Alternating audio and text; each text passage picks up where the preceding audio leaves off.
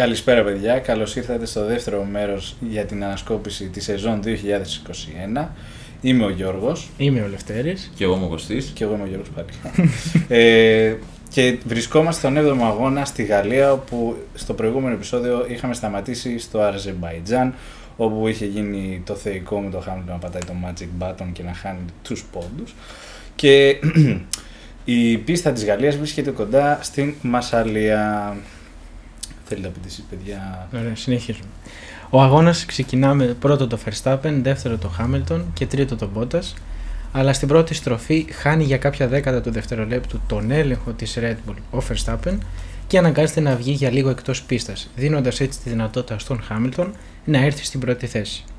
Συνεχίζουμε στο 19ο γύρο, ο δεύτερος πλέον Verstappen μπαίνει στα pits με απότερο σκοπό η ομάδα της Red Bull να πετύχει το undercut. Στο προηγούμενο επεισόδιο είπαμε ότι το undercut είναι το ρίσκο που παίρνει η ομάδα που έρχεται δεύτερη να βάλει πρώτη τον οδηγό της να αλλάξει ελαστικά και να ρισκάρει ένα τυχόν αργό pit stop της προπορευόμενης ομάδας έτσι ώστε όταν η ομάδα που είναι πρώτη καθυστερήσει στα pit stop ο δεύτερος οδηγός να μπορέσει να περάσει και να έρθει στην πρώτη θέση. Ακριβώς.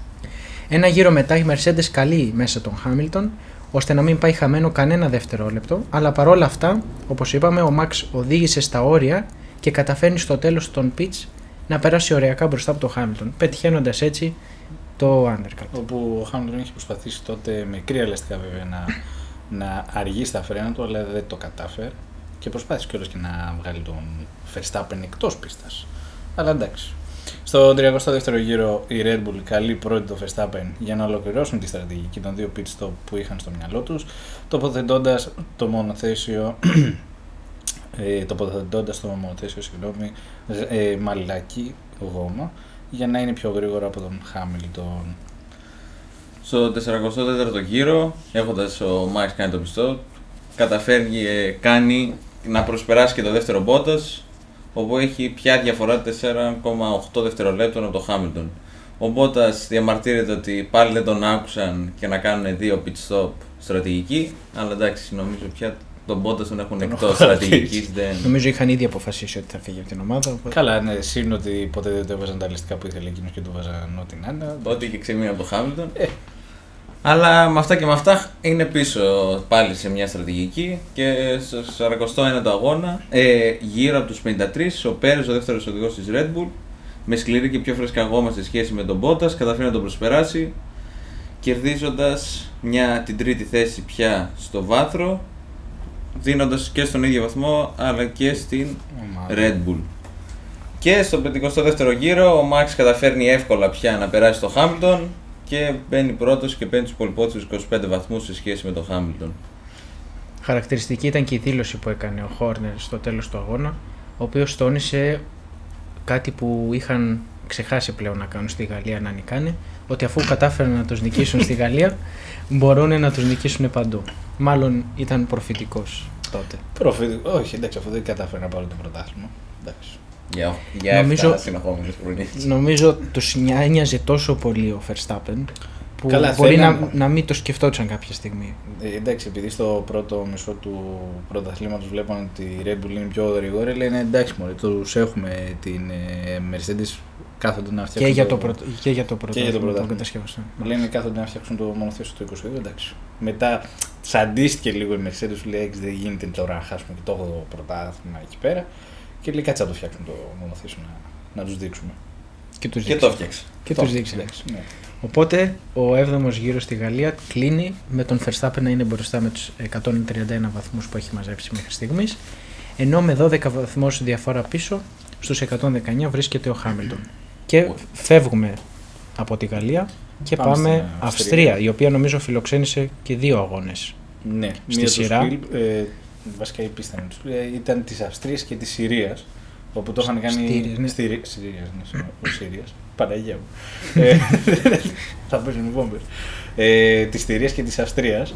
Αλλά ναι, εντάξει, το είχαν κάνει και το 20 αυτό το πράγμα. να- Αυτό είναι απλά μια τακτική ότι δεν θέλουν να έχουν δύο φορές το ίδιο όνομα σε Grand Prix. Δεν... Ακριβώς, δεν μπορεί μια χώρα ή μια πίστα να, ε, Να έχει το να ίδιο φιλοξενήσει δύο φορές τον αγώνα. Τον ίδιο αγώνα. Με το ίδιο όνομα, γιατί εν, Ναι, ναι, ναι, ναι, εν ναι. τέλει στην πράξη το κάνανε αυτό. Αυτό ουσιαστικά. Οκ. Όπου η Αυστρία είναι εκεί πίστα της Red Bull, εκεί πέρα είναι Ναι. τα... Red Bull Ring. Ακριβώς, εκεί πέρα είναι τα εργαστήρια και το εργοστάσιο της Red Bull όπου φτιάχνουν το μονοθέσιό τους και ο αγώνας ξεκινάει με τον Max να είναι πρώτος, δεύτερος να είναι ο Hamilton και στη, την τριάδα συμπληρώνει ο Norris.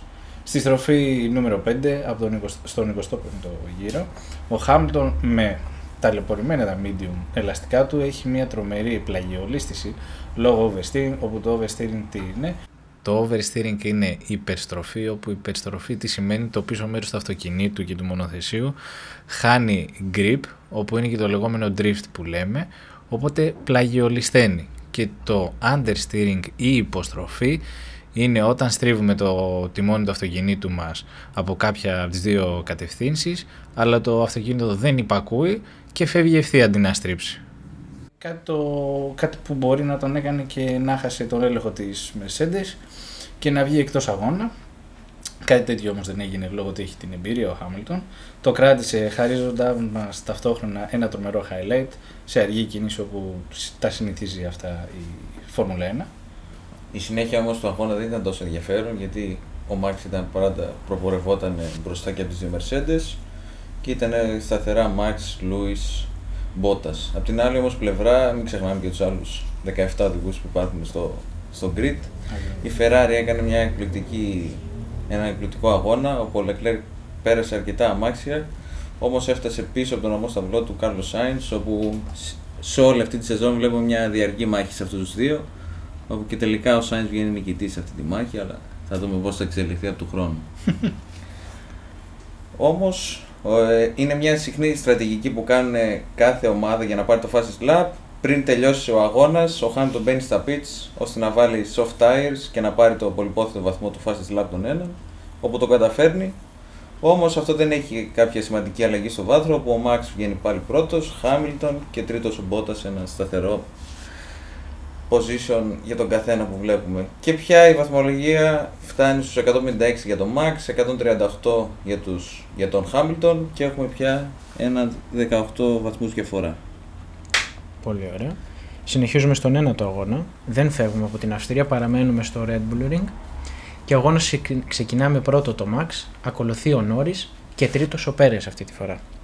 Στην τρίτη στροφή ο Οκόν γίνεται σάντουιτς από τον Τζιοβινάτζι και τον Μαζέπιν με αποτέλεσμα να σπάσει μπροστά δεξιά ανάρτησή του και να εγκαταλείψει τον αγώνα θέτοντας σε ισχύ το safety car. Στο ξεκίνημα του αγώνα διαδραματίστηκε ένα συμβάν μεταξύ Πέρες και Νόρις όπου βγαίνει στα χαλίκια ο Πέρες και οι αγωνοδίκες δίνουν 5 δευτερόλεπτα ποινή στον Νόρις με τη δικαιολογία ότι τον όθησε εκτός πίστας. Όπου, συγγνώμη που σε διακόπτω, Ναι. πέρσι το 20 που είχε γίνει το ίδιο με τον Χάμιλτον και τον ε, ε, Άλμπον δεν είχαν δώσει απολύτως τίποτα στον ε, Χάμιλτον, αν θυμάμαι σωστά. Νομίζω και με αυτό το σκεπτικό οι, και οι θεατές αλλά και οι εκπρόσωποι των ομάδων ε, λίγο προβληματίστηκαν με, με αυτή την απόφαση. Δεν ξέρω αν ήταν πολύ έντονη, πολύ σκληρή για τον Στο- Όρις. στο- για τον Όρις ήταν πάρα πολύ σκληρή γιατί ουσιαστικά δεν, δεν τον τράκαρε μέσα σε εγωικά όπως είχε κάνει ο Χάμιλτον στον ε, Άλμπον και τον έβγαλε τελείως εκτός ε, στα χαλίκια. Δηλαδή ο Νόρις λίγο ε, όθησε τον ε, Πέρες στην αμοπαγίδα και του δώσανε κατευθείαν... Σε ε, έναν ξένο σ- σχολιασμό, δεν ξέρω αν είναι κάποιος κανόνας, λέει όπως μπαίνανε στη στροφή, ο Πέρες λέει πατάει την πράσινη γραμμή, πώς έχουν αυ- αυτό το χρωματισμό τα, Ναι, ναι, ναι. τα curbs, και λέει εφόσον λέει πατάει αυτή την πράσινη γραμμή, δεν είναι να το πω κάποιο πρόβλημα σχετικά με τον Όρις επειδή βγήκε έξω ο Πέρες. Ακριβώς. Εφόσον λέει πατάει εκεί πέρα, δεν υπάρχει δικαιολογία ως προς τον Όρις να πάρει κάποια ποινή. Δεν ξέρω αν αυτό είναι κάποιος Όπω κανόνας. έγινε και στον τελευταίο αγώνα στο Abu Dhabi που ο, ο Verstappen ουσιαστικά ώθησε το Hamilton εκτός, απλά πατούσε το μονοθέσιό του ε, μέσα οι ρόδες και γι' αυτό δεν έφαγε και ποινή που τον ε, έδιωξε. Άρα θεωρείται ότι το αυτοκίνητο είναι μέσα στην πίστα. Οπότε Ακριβώς, γι' αυτό. ακριβώς. Οκ. Οπότε μετά από αυτό το συμβάν, στον 31ο γύρο ο Νόρις μπαίνει στα pits για να αλλάξει λάστιχα και να εκτίσει φυσικά την ποινή του, η οποία πώς ε, ακριβώς την εκτίνουν, όταν τα μονοθέσια κατά τη διάρκεια του αγώνα λαμβάνουν κάποια ποινή, αλλά δεν έχουν ακόμη μπει μέσα στα pit για να αλλάξουν λάστιχα, Εδώ μία σημείωση, σε κάθε αγώνα όλοι οι οδηγοί, εκτός στην περίπτωση της βροχής, έχουν την υποχρέωση να μπαίνουν έστω μία φορά στα pit stop για να αλλάζουν λάστιχα. Οπότε αυτή η μικρή λεπτομέρεια ισχύει και στον Όρι αυτή τη φορά, ο οποίος δεν είχε μπει μέσα να αλλάξει λάστιχα και είχε λάβει ταυτόχρονα και ποινή. Οπότε μπαίνοντας στα pit, σταματάει στην ειδική, ειδικά διαμορφωμένη θέση μπροστά από τα γκαράζ της McLaren. Οι μηχανικοί ναι, μεν λαμβάνουν τη θέση τους να βγάλουν τη ρόδα και τα σχετικά, αλλά δεν ακουμπάει κανένα στο μονοθέσιο. Περνάνε πρώτα τα 5 δευτερόλεπτα και μετά ε, κάνουν όσο πιο γρήγορα μπορούν για να συνεχίσει τον αγώνα ο Νόρις. Την ποινή αυτή την εκμεταλλεύεται και ο Μπότας, ο οποίος μπαίνει από πίσω από τον Νόρις για να αλλάξει και αυτός λάστιχα και μετά την αλλαγή, εκμεταλλευόμενος την ποινή, βρίσκεται μπροστά από τον Νόρις, έχοντας έτσι κερδίσει μία ε, θέση εύκολα. Στον 41ο γύρο παρατηρείται το ίδιο φαινόμενο του Νόρις και του Πέρες, αλλά αυτή τη φορά με τον Πέρες και τον Leclerc, όπου τη φορά τα 5 δευτερόλεπτα πια τα πήρε ο, ο Πέρες. Ξανά μπαίνει γι' αυτό στα pitch στο 47ο γύρο και κάνει πια την ποινή των 5 δευτερολέπτων. Μετά έχουμε μια βλάβη του Χάμιλτον, όπου πέρασε πάνω από τα curves και δίνοντας τη θέση στον Μπότας. Ναι, καλά, ακούσατε, ο Χάμιλτον έδωσε τη θέση του στον Μπότας, κάτι που δεν το ακούμε συχνά. Και μετά από ένα γύρο, πια μετά την αδυναμία του Χάμιλτον, την εκμεταλλεύεται ο Νόρις, ο οποίος πια παίρνει την τρίτη θέση και κερδίζει πια ένα πόντιουμ μετά από καιρό κι αυτός. Και στο τέλος πάλι ο Μάξ βγαίνει πρώτος, ο Μπότα δεύτερος και ο Νόρις πια βγαίνει τρίτος που μετρά πια 4 συνολικά πόντιουμς. Και πια η βαθμολογία φτάνει στους 182 βαθμούς για τον Verstappen, 150 για, για τον Hamilton, όπου πια έχουμε μια διαφορά 32 βαθμών. Νομίζω ότι ήταν και η μεγαλύτερη που υπήρξε μεταξύ Verstappen και Hamilton όσον αφορά υπέρ του Verstappen. Νομίζω ναι, ισχύει αυτό που λες. Πολύ ωραία. Στο... Μετά από την Αυστρία φεύγουμε και πάμε στη Μεγάλη Βρετανία, στην ε, πίστα του Silverstone που είναι μία από τις ε, πιο παλιές πίστες στο καλαντάρι της Φόρμουλα 1. Μια όπου... πίστα του Χάμιλτον. Ναι, μπορείς να το πεις και έτσι. Γενέτειρα. Γενέτειρα, Μεγάλη Βρετανία. Ε, όπου στη Μεγάλη Βρετανία συναντάμε πρώτη φορά το Spring Qualifying που είπαν φέτος η Φόρμουλα 1 να το βάλει για να δουν πώς, ε, τι διαφορά θα κάνει τέλος πάντων στα, στο qualification όπου ο νικητής βγήκε ο, ο, συγγνώμη, ο Verstappen και αυτό του έδωσε και μία παραπάνω ε, διαφορά μεταξύ του Χάμιλτον. Ο νικητής νομίζω παίρνει τρεις βαθμούς. Ο δεύτερος δύο και ο τρίτος ένα και όλοι οι υπόλοιποι δεν λαμβάνουν κάποιο βαθμό. Και βέβαια. Ε, και έτσι η σχάρα κίνησης ε, έγινε με τον ε, Verstappen, Hamilton και Leclerc όπου ε, φτάνοντας στη στροφή της COPS, ο Hamilton εκμεταλλεύεται το slipstream από τον ε, Verstappen, όπου το slipstream τι είναι, όταν το μονοθέσιο είναι πίσω από ένα άλλο, ε, δεν υπάρχει τόσο αρνητική άντωση για το πίσω μονοθέσιο και έτσι ε, ε, αναπτύσσει περισσότερη ταχύτητα από το μπροστινό και μπορεί να... Αν δεν κάνω τεράστιο λάθος, η αρνητική άντωση είναι ουσιαστικά η αντίσταση που δέχεις από τον αέρα. Οπότε Ακριβώς. όταν είσαι πίσω από ένα μονοθέσιο, ε, ε, το μπροστά μονοθέσιο έρχεται σε επαφή με τον αέρα και εσύ που είσαι ακριβώς από πίσω έχεις για εμπόδιο μπροστά σου μόνο το μονοθέσιο, ο οποίος κάνει όλο αυτό τη δύσκολη δουλειά του αέρα και εσύ δεν έχεις τόση αντίσταση και έρχεσαι και πιο κοντά. Δεν έχεις το, δεν το drag, όπου και στο slipstream σημαίνει ότι συμβαίνει και στο ε, DRS όταν ανοίγει το DRS, απλά όχι σε τόσο μεγάλο βαθμό ότι καθώς δεν έχεις τόσο αρνητική άντωση πάλι στα φρένα έχεις ε, ε, μια μεγάλη πιθανότητα να μπλοκάρει τους τροχούς ή να βγεις εκτός. Αλλά δεν το βλέπουμε συχνά αυτό το πράγμα. Και λόγω ότι πήρε το slipstream βρίσκεται δεξιά, βρέθηκε συγγνώμη δεξιά από το Verstappen στην κορυφή της τροφής και έχουν την επαφή όπου ο Verstappen σε αυτή την ε, σύγκρουση είχε 51G, δέχτηκε 51G που είναι πολύ μεγάλη ε, δύναμη το 51G. Πάλι καλά που δεν πέθανε, μπορώ να πω. Αλλά όπως ε, ήταν αναμενόμενο, οι ενδοπικοινωνίες μεταξύ FIA, Red Bull και Mercedes πήραν φωτιά μετά από αυτό το συμβάν και δώσανε τότε μια ποινή ε, 10 δευτερολέπτων νομίζω στο Hamilton. Ε, όπου μπορώ να πω για το ατύχημα ήταν πολύ λίγη, αλλά εντάξει. Εδώ να πούμε και ένα ευχαριστώ στους ανθρώπους που ασχολούνται με τα συστήματα ασφαλείας της Φόρμουλα γιατί δεν ξέρω πριν πόσες δεκαετίες αν θα γινόταν το συγκεκριμένο ατύχημα και κατέληγε με τέτοια δύναμη το 51, Ταχύτητα, το ναι. 51G σημαίνει ότι ο Verstappen κατά τη σύγκρουση δέχτηκε μια δύναμη 51 φορές ίσα με το βάρος του σώματός του. Γι' αυτό έχει και μεγάλη σημασία πόσο ζυγίζουν οι οδηγοί. Όσο μεγαλύτερο το βάρος του, τόσο μεγαλύτερη θα ήταν και η δύναμη που θα δεχόταν. Οπότε αυτό ένα ευχαριστώ στους ανθρώπους που ασχολούνται με την ασφάλεια, ειδικότερα στον μηχανοκίνητο αθλ- αθλητισμό, γιατί όπως είδαμε με ένα τέτοιο συμβάν, ο Verstappen απλά βγήκε λίγο ζαλισμένος από το μονοθέσιο, Ναι, βγήκε. χωρίς τίποτα, ούτε μια γαραζινιά που λέμε. όχι. Τίποτα, άθικτος.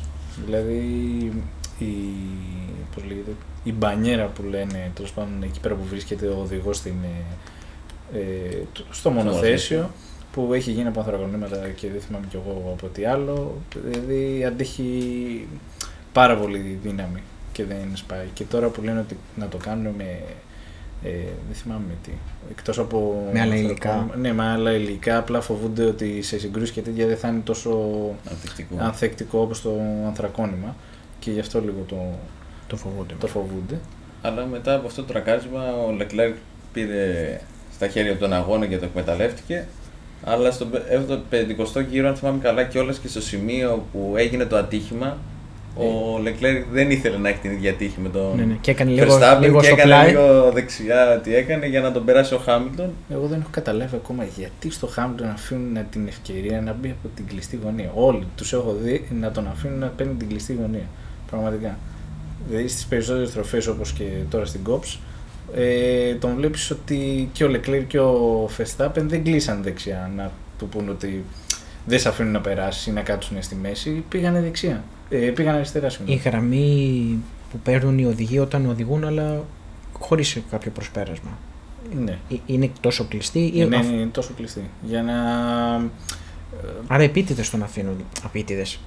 Μπορούσε Ναι, όντως για κάποιο λόγο. στη γραμμή που Μπορούσε θα όντως, ακολουθήσει ναι. να ήταν πιο κλειστή. Απλά θεώρησε ότι μήπως ο Χάμιλτον πατούσε κανένα φρένο να μην γίνει κανένα τύχημα, αλλά εντάξει δεν έγινε. Μπορούμε σε μελλοντικό podcast να καλέσουμε ή τον Χάμιλτον Ακριβώς. ή τον Λεκλέρ να μας εξηγήσει τι Και έγινε βέβαια. αυτή την.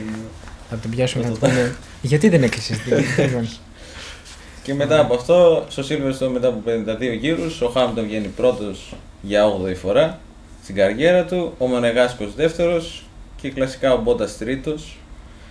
Και η βαθμολογία πια διαμορφώνεται 185 βαθμούς χωρίς κάποια αλλαγή για το Verstappen επειδή είχε βγει DNF, ο Χάμιλτον 177 και πια μειώνονται οι βαθμοί στους 8. 8η φορά στο Silverstone να το κάνουμε πιο συγκεκριμένο. ναι. 8 φορές, δεν ξέρω αν ήταν και συνεχόμενα, 8 φορές νίκη στο. Στο Ε, στο θα τα πληρώνω τώρα 7 και πρωταθλητής, 8 φορές Ναι, νίκη θα ήταν εντάξει. λίγο Μπορεί οξύμορο. Μπορεί κάποιος να πει. Όχι, ρε όχι, παιδί ναι, μου, καλά λες. Ότι 8 φορές εντάξει. Αλλά ναι, είναι 8 φορές στο Silverstone. Είναι ένα ιδιαίτερο επιτεύγμα. Θα ήταν καλό να ήταν 8 φορές, Silverstone 8 φορές. Ένα 8 η Mercedes, 8 ο Χάμιλτον, 8 νίκες στο Silverstone. Δεν μας πειράζει. Δεν μας πειράζει. Ε, να το πάμε και έτσι και πέντε φορές στην ε, Σιγκαπούρη ο Φέντελ, πέντε να είναι και παγκόσμιος πρωταθλητής. Δεν είναι έτσι. δεν, είναι- δεν είναι όμως. Κρίμα. Α ήταν. Λοιπόν, φεύγουμε από τη Μεγάλη Βρετανία και πάμε λίγο νότια στην ιδιαίτερη χώρα της Ουγγαρίας που έχει και μια λίγο περίεργη πίστα. Εμένα προσωπικά δεν μου αρέσει τόσο πολύ. Εμένα ψαρμένη. Αλλά άμα σκεφτούμε το κόστος των εισιτήριων, άμα θέλει κάποιος να πάει είναι από τα πιο φθηνά. Είναι, Οπότε μπαίνει στη λίστα με τις επιθυμητές πίστες. νομίζω το πιο φθηνό ήταν η Τουρκία φέτος, αν δεν Ναι. κάνω λάθος. Είναι και κοντά μας. Εντάξει, Ακριβώς, απέναντι. απέναντι. Και η Ιταλία είναι όμορφη. Το Μονακό να μην πάμε γιατί είναι λίγο ακριβά. Ε, μπορεί. Αλλιώς δεν πειράζει. Λοιπόν, ο αγώνας ξεκινά με τα δύο μαύρα βέλη. Τα τελευταία χρόνια έχουν γίνει Όπου πια μαύρα. αλλάζουν ή όχι. Δεν θα επιστρέψει στο Silver Livery από. Νομίζω το μαύρο είναι πιο ωραίο. Κατά την Δεν ταπεινή το μου έχω γνώμη. δει. Αλλά ζεσταίνει το κινητήρα γι' αυτό. Ζεσταίνονται και οι οδηγοί.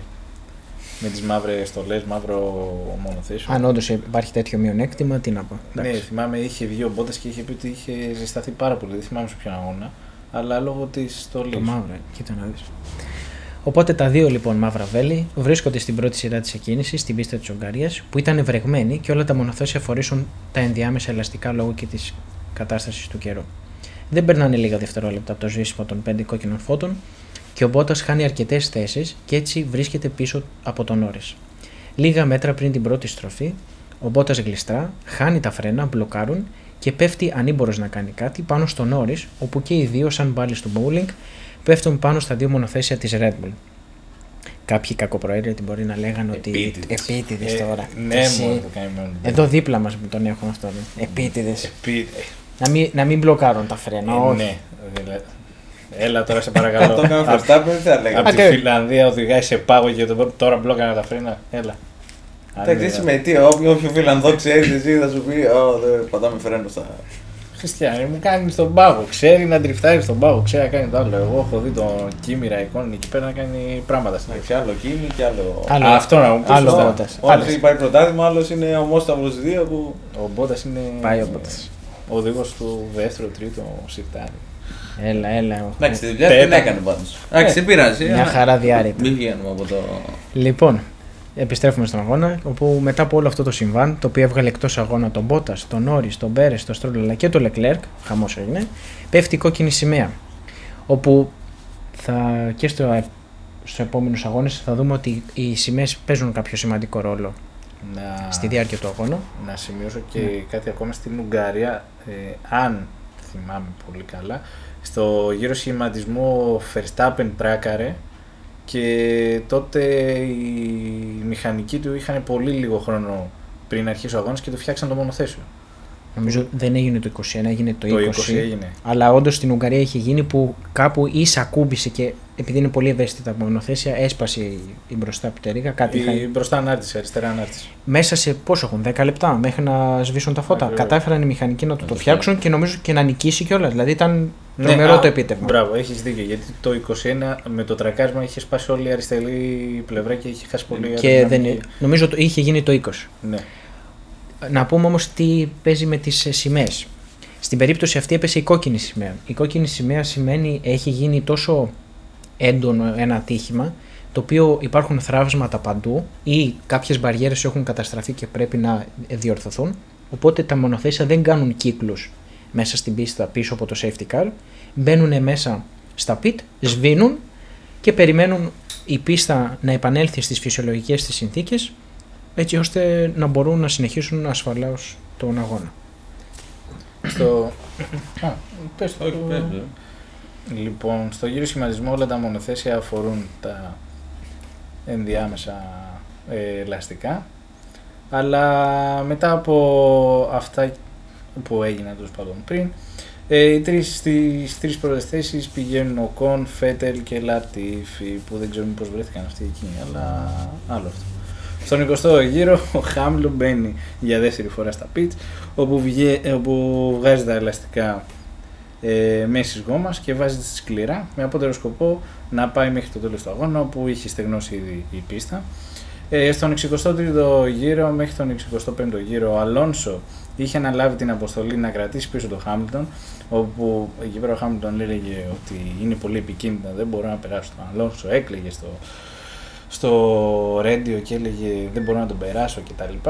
Αλλά εντάξει το παιδί είναι υψηλό άσχετο. και ναι, ο 7 Κον- φορές πρωταθλητής. Ναι. εδώ πέρα μπορεί να περάσει έναν μέσα εισαγωγικά παππού να πούμε. Εντάξει, 7 φορές πρωταθλητής, ναι. Κλείνει μετά. Και ναι, ο Κον καταφέρνει να.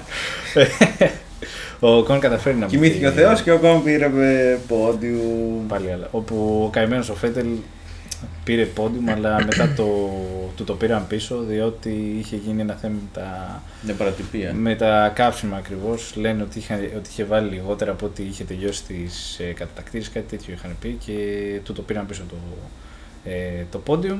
Οπότε ο Χάμιλτον πήρε εκείνο το πόντιουμ. Θα ήταν το πρώτο πόντιουμ της Aston Martin αυτό ή όχι; Όχι, όχι, το δεύτερο, γιατί είχε πάει Είχε στο πάρει Αζερμπαϊτζάν. λίγους αγώνες πριν στο Αζερβαϊτζάν. Πάλι στη Ακριβώς. δεύτερη θέση. Γιατί νομίζω. περιμέναμε πολλά πράγματα. Aston Martin, περιμέναμε. Είπαμε, το χρώμα ήταν μόνο ωραίο φέτος. Δεν έχει Και το αλλάξει. safety κάτι. car το Και καινούργιο. το safety car. Ακριβώς. Και μετά από καιρό βλέπουμε αλλαγή στο, στη βαθμολογία όπου ο Hamilton πια περνάει μπροστά του Verstappen και 6 Σωστό. πόντους. Να ολοκληρώσω αυτό που έλεγα πριν σχετικά με τις σημαίες, ότι για τις κόκκινες σημαίες είπαμε ποια είναι η κατάσταση που επικρατεί όταν κυματίζουν μέσα στον αγώνα. Μετά έχουμε την καρό σημαία, τη γνωστή καρό σημαία που δείχνει ότι μόλις περνάς αυτή τη σημαία έρχεται και το τέλος του αγώνα. Μετά έχουμε τις πράσινες σημαίες που σημαίνει ότι όλα είναι εντάξει, δεν υπάρχει κάποιο πρόβλημα με τα αυτοκίνητα, με την πίστα και μπορείς να τρέξεις ελεύθερα. Και η πιο γνωστή σημαία που βλέπουμε συνεχώς είναι η κίτρινη σημαία, η οποία τι σημαίνει ότι κάτι υπάρχει, κάτι υπάρχει στον αγώνα, έχει, κάποιος έχει βγει απλά λίγο από την πίστα και θα επιστρέψει. Κάποιος έχει χτυπήσει για να δούμε πόσο σοβαρό είναι το ατύχημα. Γενικά κάτι υπάρχει σε αυτό το κομμάτι της πίστας που πρέπει να του δώσεις προσοχή και όπως θα δούμε και στους επόμενους αγώνες, όσοι δεν πατάνε φρένο και πάνε κανονικά, δέχονται και τις ανάλογες ποινές. Και κάτι τελευταίο που συμβαίνει πλέον τα τελευταία χρόνια αρκετά συχνά, υπάρχουν και οι μπλε σημαίες, οι οποίες μπλε σημαίες κυματίζουν στους οδηγούς οι οποίοι βρίσκονται αρκετά πίσω στην κατάταξη του αγώνα και κυματίζουν όταν προπορευόμενα οχήματα τους έχουν περάσει ήδη ένα γύρο και έρχονται από πίσω τους και για να μην καθυστερούν τους πρώτους όταν κυματίζει μπλε σημεία πρέπει να κάνουν στην άκρη αναγκαστικά να κόψουν ταχύτητα έτσι ώστε να περάσουν τα προπορευόμενα οχήματα και να συνεχιστεί κανονικά ο αγώνας. Και πια νομίζω και κάθε σημαία έχει κάποιου σαν uh, όρου, ας πούμε, ότι αν υπάρχει αυτή η σημαία δεν θα μπει κάποιος στα pit. Δεν μπορεί να κάνει το ένα, δεν μπορεί να κάνει Αν το είναι σωστά, άλλο. νομίζω με τις κίτρινες σημαίες υπάρχει μια ειδική κατηγορία που άμα αποφασίσουν ότι το, το pit lane κλείνει, Κλείνει. και Υπάρχει εσύ μπεις, υπάρχει μεγάλη ποινή. Το οποίο το είχε κάνει κάποια στιγμή ο Χάμιλτον στο, στο 2020 στο, στη ΣΠΑ. Ε, Στο στη ΣΠΑ, όχι, στο, στη Μόντσα. Είχε στη γίνει Μόντσα. αυτό. Ακριβώς. Το είχε κάνει και είχε δεχθεί τις ανάλογες ποινές. Συνήθως, όποτε ο Χάμιλτον λαμβάνει κάποια ποινή, όλοι οι υπόλοιποι το εκμεταλλεύονται και βλέπουμε πιο ενδιαφέροντες αγώνες. Αλλά, Ε. οκ. Πώς να πεις. Οπότε κλείσαμε και το θέμα σημαίες. Αναλύσαμε τους 5 επόμενους αγώνες. Έχουμε φτάσει ήδη στους 11 πρώτους αγώνες Της χρονιάς. της σεζόν του 2021. Σταματάμε αυτό το επεισόδιο, το μέρος 2. Θα ακολουθήσουν λογικά άλλα δύο επεισόδια, έτσι ώστε να κλείσουμε αναλυτικά τη σεζόν του 2021. Οπότε αυτά. Αυτά από εμάς και τα λέμε στο επόμενο Θα επεισόδιο. τα πούμε την επόμενη εβδομάδα. Σας ευχαριστούμε πολύ. Γεια σας.